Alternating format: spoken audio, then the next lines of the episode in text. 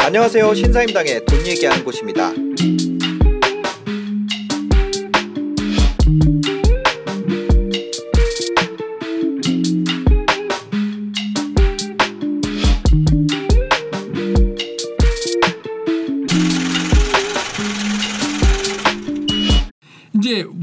원칙적으로 할 때 지금 돈을 벌고 있냐? 오케이, 돈은 벌고 있어. 네. 그러면 두 번째 확인해야 될 게 뭐냐면 네. 얘가 앞으로도 벌것 같냐? 계속 벌 거냐? 어, 이게 네. 굉장히 중요해요. 아, 앞으로 돈 벌 수 있는가? 음, 그러니까 지금 벌고 있냐? 벌고 있냐? 벌수벌수 있느냐? 있느냐? 두 개만 점검해도 네.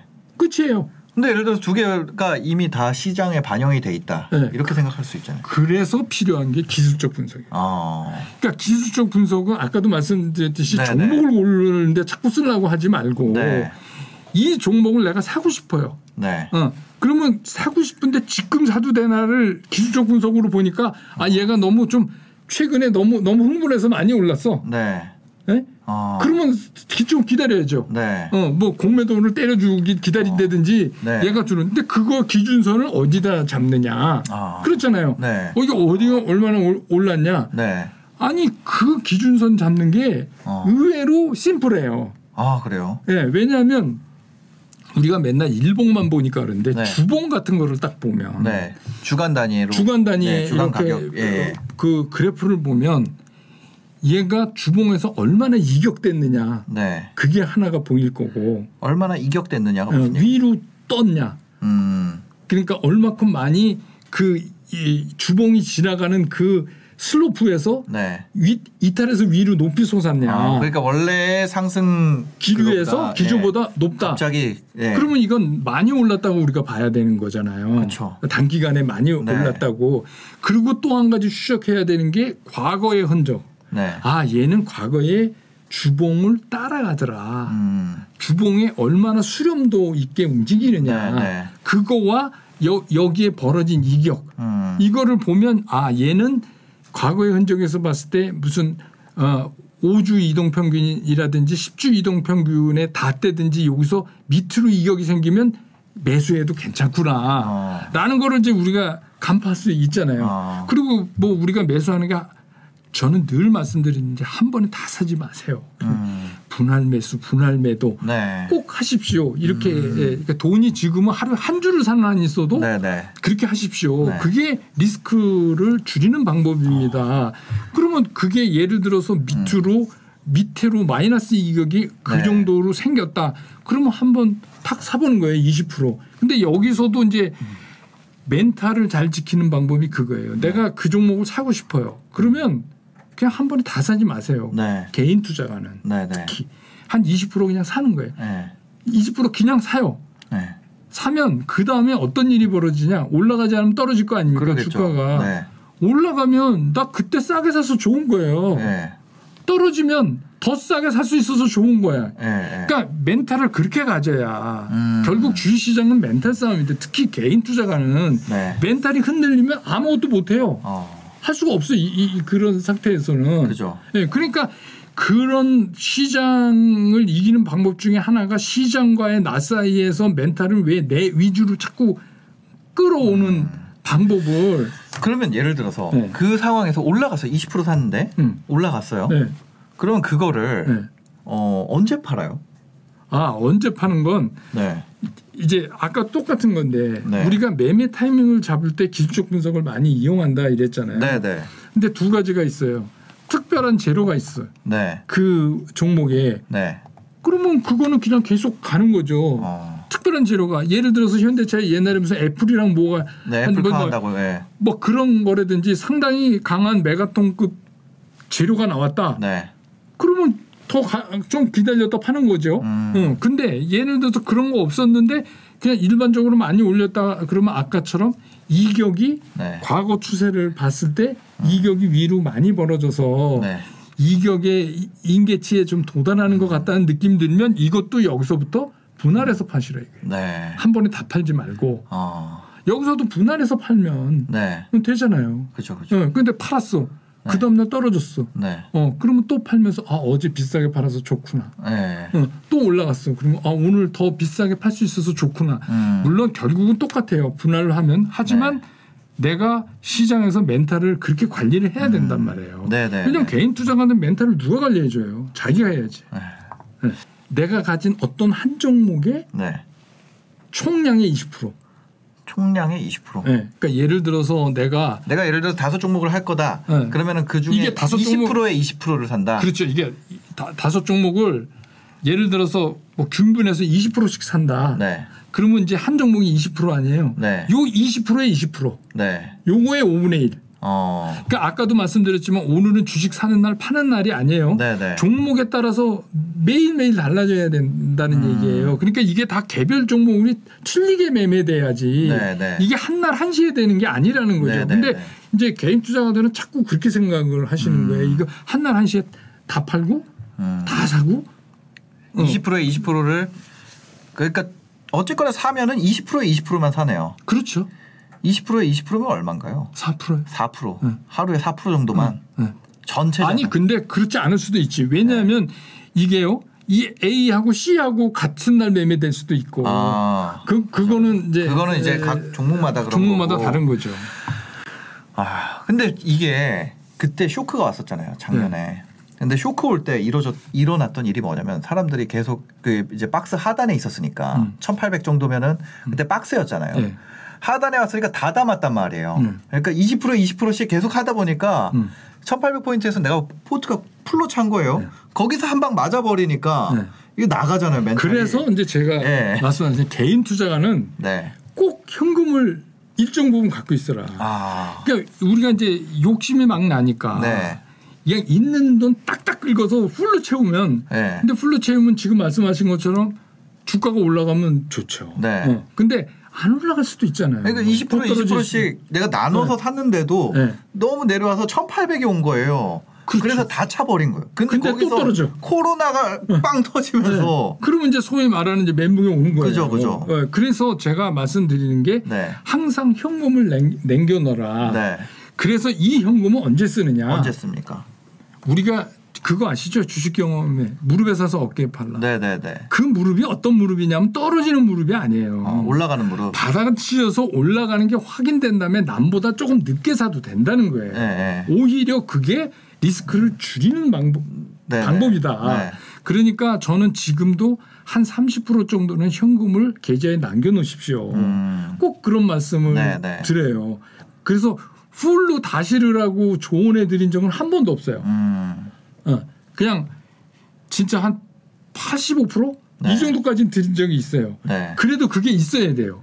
어. 그래야 돌아 나올 수 있는 여력이 생기는 거예요. 네, 아까 네, 말씀대로 100%다 걸어 놓으면 이거는 뭐 그냥 하늘만 쳐다보고 있어야 되잖아요. 네, 네, 방법이 네. 없, 없잖아요. 네, 네. 근데 이제 문제는 음. 손해 이익을 떠나서 네. 이렇게 투자하다가 멘탈이 흔들리면 그 다음 매매가 엉망이 되는 거예요. 아. 계속 반대로 꼬이고 네. 그런 거죠. 그래서 결국은 주식 투자는 멘탈 싸움이다. 제가 이제 그런 것도 쓴 게 있는데 결국 음. 그런 거죠. 네. 벌 때도 조금밖에 못 벌잖아요.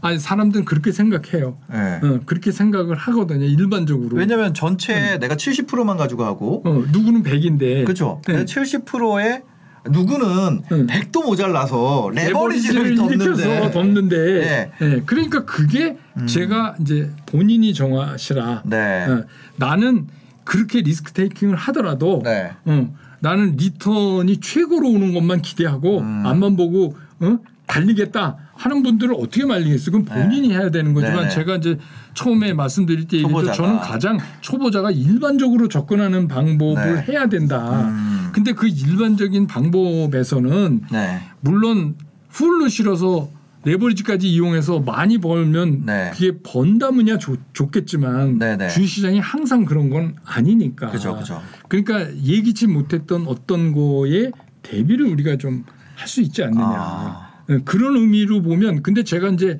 몇십 년 동안 있어 봤잖아요. 네. 똑같아요.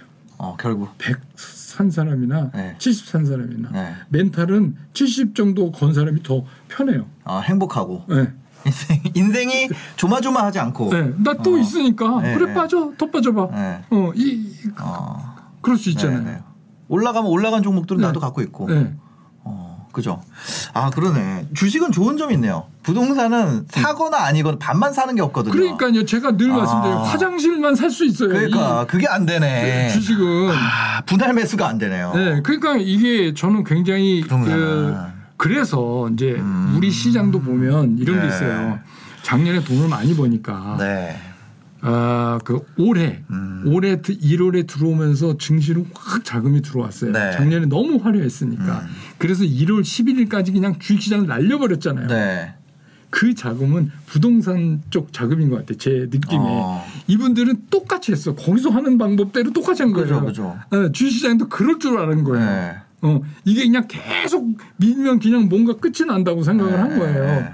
안, 아니잖아요. 음, 그러니까. 어, 그게 이제 주식시장과 좀 차이점이 있는 거예요. 그런 것 같습니다. 그러면 이, 이거는 포기를 하는 거네요. 내가 아 그리고 한 가지 또 궁금한 게 있는데 예를 들면 내가 다섯 개 종목을 사고 있어요. 20% 20%씩을. 어 근데 다른 종목이 너무 많이 올라가. 음. 그러니까 절대적으로 음. 딱 사서 올라가거나 내려가거나는 좋은데 내 거는 가만히 뭐 조금씩 오른 거예요. 그냥 막 양이 안 차. 예. 뭐 그게 네. 없고 딴 거로 막 날라가. 딴거막 날라가. 네. 그 그럴 때는 어떻게 해야 돼요? 그래서 이제 제가 네. 그 초보 투자자들한테 말씀드리는 게 네. 주식 투자는 네.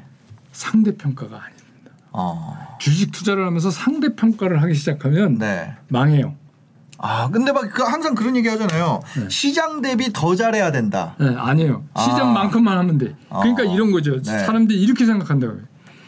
나도 왜 저 사람은 주식 투자해서 어? 인생이 바뀌어지는 저렇게 네. 어? 슈퍼 부자가 되는데 음. 나는 왜 그러냐? 거기부터 잘못됐다는 거죠. 그리고 내 어. 친구 이제 이게 직장 동료인데 네. 거의 비슷하게 주식을 했는데 네. 가만 보니까 이 친구 막 차도 바꾸고 뭐막 어마어마하게 버는 것 같아. 근데 나는 아, 아니 아니다 이거예요. 네. 그러면 이- 어 이거 그러면 이제 그때부터 무너지는 거예요. 어. 그래서 내가 이 친구 가진 종목을 어렵사리 귀동냥해서 내거 네. 팔고 일로 사는 순간 빠져. 어.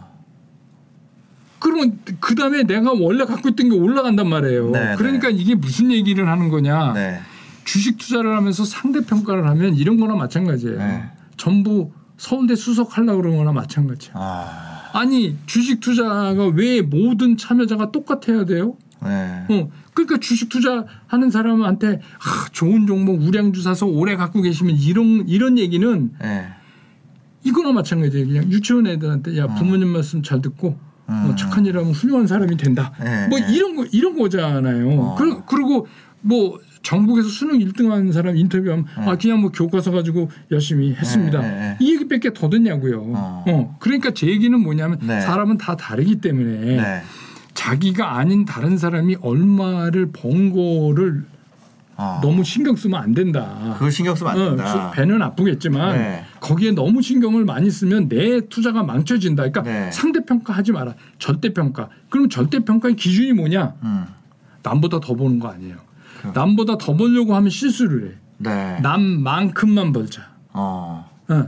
그리고 엄청나게 한 방에 몰아 때려서 그러 하는 그런 실수만 하지 말자. 네. 깨지지 말자. 어. 그러니까 개인 투자가 개미들이 첫 번째 해야 되는 게 뭐냐면 네. 깨지지 않는 거예요. 깨지지 말자. 네, 무슨 아. 수가 있어도 깨지면 안 돼요. 그러면 이런 risk taking을 해야 된다. 이거랑 좀 반대되는 거 아니에요? 네. 아니 risk taking을 네, 예를 네. 들어서 우리가 high risk high return 아니에요? 네, 그죠. 근데 이제 high risk를 걸었을 때 return이 그대로 return만 오면 high return인데 네, 네. high risk가 오고 return이 안 오는 경우가 왕왕 있잖아요. 그죠, 그죠. 네, 그러니까 그 얘기는 무슨 얘기냐면 리스크를 많이 걸면 많이 걸수록 네. 위험이 커지는 거예요. 네. 그 리스크를 많이 건다는 얘기는 뭐냐면 남보다 더 벌려고 그러니까 리스크를 많이 걸게 네, 네. 되잖아요. 그럼 합리적인 리스크가 뭐, 뭐예요? 아까 얘기한 대로 너 지금 돈 잘 벌어? 음. 앞으로도 벌 것 같아? 음. 오케이. 그래. 그럼 내가 너, 네 기업, 이 기업 내가 믿어보겠어. 음. 이게 합리적인 판단이잖아요. 네. 응. 그 합리적인 판단에서 출발해야 되는데 약간 이런 거 있잖아요. 지금은 못 버는데 음. 아, 얘가 내년에 대박. 아. 뭐뭐 뭐가 뭐 아, 어떻게 네, 되고 네. 이러면 그러면 이제 이게 아. 리스크를 많이 내가 갖는 거잖아요. 네. 물론 상황이 그렇게 돼서 이 기업이 진짜 대박이 나면 얼마나 좋겠어요. 그 럴 수도 있잖아요. 네, 그럴 네. 수도 있죠. 네, 네. 어. 근데 그럴 수도 있는 것만 추구하기에는 음. 예, 개인들은 너무 취약하죠. 취약하다. 왜 이런 이런 거 많이 느끼신 분도 있을 거예요. 네. 왜냐하면 전업 투자자가 아니니까 예. 하루 종일 이거 켜놓고 못 본단 말이에요. 네. 뭐 이제 생업 종사하시고 네, 네. 뭐, 뭐 하다가 아 그때 샀어야 되는데 아 오늘 내가 바빠서 그거 못 샀네. 막 이런 분들 계시단 네, 있죠, 말이에요. 있죠, 있죠. 그거 넘기셔야 돼. 어. 응. 걔는 나랑 그냥 안 만든 거야. 네. 또 나한테 기회가 오- 온다. 이렇게 아, 믿어야 돼. 네네. 그걸 놓친 거를 자꾸 되생각하면 음. 그러면 그 다음 매매가 발이 꼬여요. 아. 어, 그래서 개인 투자가들이 초- 특히 초보 투자가들이 처음에 신경 써야 될 네. 건 뭐냐? 남보다 더 버는 게 아니라 남만큼은 번다. 네. 절대로 깨먹지 않는다. 아, 어떤 때는 현금이 굉장히 중요한 종목이에요. 네, 저는 지금 이제 음. 그뭐 한 한 달 반 전서부터 현금 3, 40%를 계속 말씀드렸어요. 네네. 그래서 경우에 따라서는 현금도 굉장히 훌륭한 종목이 될 수 있습니다. 음. 네. 당신을 편하게 해드릴 겁니다. 현금이. 네. 예, 예. 그렇죠. 왜냐하면 현금 있으면 뭐든지 할 수 있어요. 네. 응. 그죠. 그러니까 아니 이게 돈을 좀 모아놓은 돈이 크면은 어차피 집이야 깔고 앉아 사는 거니까 그냥 그거 해놓으면은 그래도 뭐 가격 오를 때 오르고 빠질 때 빠지니까 그것 때문에 배 아프고 이럴 거 없다 이런 게 되잖아요 집 같은 경우는 어차피 내가 사는 집이니까 네. 한 30년 살면 되는 걸 근데 주식은 그게 아니죠 이게 뭐 근데 적더라도 제 생각엔 주식은 적더라도 네. 안 깨지면서 음. 그렇게 조금씩 늘어나기 시작해야 네. 그래야 나중에 이제 이게 음. 자기가 경험도 쌓이고 네네 이제 그 자산도 좀 늘어나고 음. 이러면 이제 그때부터 얘기가 좀 달라지죠. 지식을 네. 쌓아야겠네요 주식 어 이거는 공부해야 돼요. 방법이 없네 네. 네. 주식은 공부 안 하면 아. 진짜 안 돼요. 불로소득이 아니에요. 주식은. 어, 아니면 진짜 아니면 이런 거는 어때요? 그거 뭐 초보 책 같은데 보면은 네. 그런 거 나오거든요. 이제 뭐 코스피 200을 음. 매달 정 정액으로 산다. 음. 예, 뭐 얼마씩 음. 그냥 그런 거. 뭐 그것도 방법인데 네. 그거보다는 종목이 난 것 같아요. 어. 왜냐하면 코스피 200이라는 게 결국 네. 우리 시장을 말하는 건데 네. 우리 시장은 뭐 우리가 암만 아니라 그래도 미국이나 중국이나 뭐 여타 주변 이런 거에 너무 영향을 받잖아요. 그죠. 영향을 네. 받죠. 네. 예. 그러니까 이제 그런 어려움이 있으니까 음. 그렇지 않아도 그래서 저도 뭐 어린이날 기념 제가 이제 손주도 있고 그러니까 네, 네. 손주들한테 매달 얼마씩 사줄 만한 종목 네. 이렇게 해서 좀 말씀을 드리려고 그러니까 네. 일일비 하지 말고 네. 그냥 돈 생길 때마다 그냥 이거 사는 거예요. 음. 네. 근데 물론 그것도 아까 말씀드린 대로 2년에 한 번씩 rebalancing을 해야 돼. 음. 왜 그러냐면 산업이 바뀌잖아요. 네. 그땐 좋았는데 지금은 아니다 이거예요. 음. 어, 그러니까 이거를 한 2년쯤 지난 다음에 이걸 rebalancing 해야지 그냥 다섯 살 때부터 사주기 시작해갖고 스무 살될 때까지 그 종목만 가지고 있었다. 네. 음. 근데 그게 삼성전자면 네. thank you지만 네. 아니면 이건 또 박살나는 그 거예요. 한국전력 사줬으면 어쩔 거야. 그러니까 그렇다는 거예요. 아, 그러니까 네. 그렇게 이제 적금식으로나 돈 있을 때마다 사 모으는 거는 전 대찬성. 네. 어. 근데 그런 코스피 200 같은 그런 지수보다는 무슨 특 정 섹터의 ETF나 아니면 특정 종목이나 음. 네, 어, 이런 거를 사서 모으면서 한 2년에 한 번씩 리밸런싱을 네. 해가는 방법 어. 어, 그런 거는 상당히 좋다고 생각해요 개인 투자. 아, 주식은 공부 안 하고 하는 방법은 없다. 네, 해야 된다. 공부해야 된다. 이게 불로소득이. 아니에요. 네, 불로소득이 아니다. 네, 오늘 바쁘신데 시간 내주셔서 감사합니다. 고맙습니다. 네. 여러분 꼭 하시면서 성공하십시오. 네, 오늘 영상 봐주셔서 감사합니다. 행복한 하루 되세요. 감사합니다.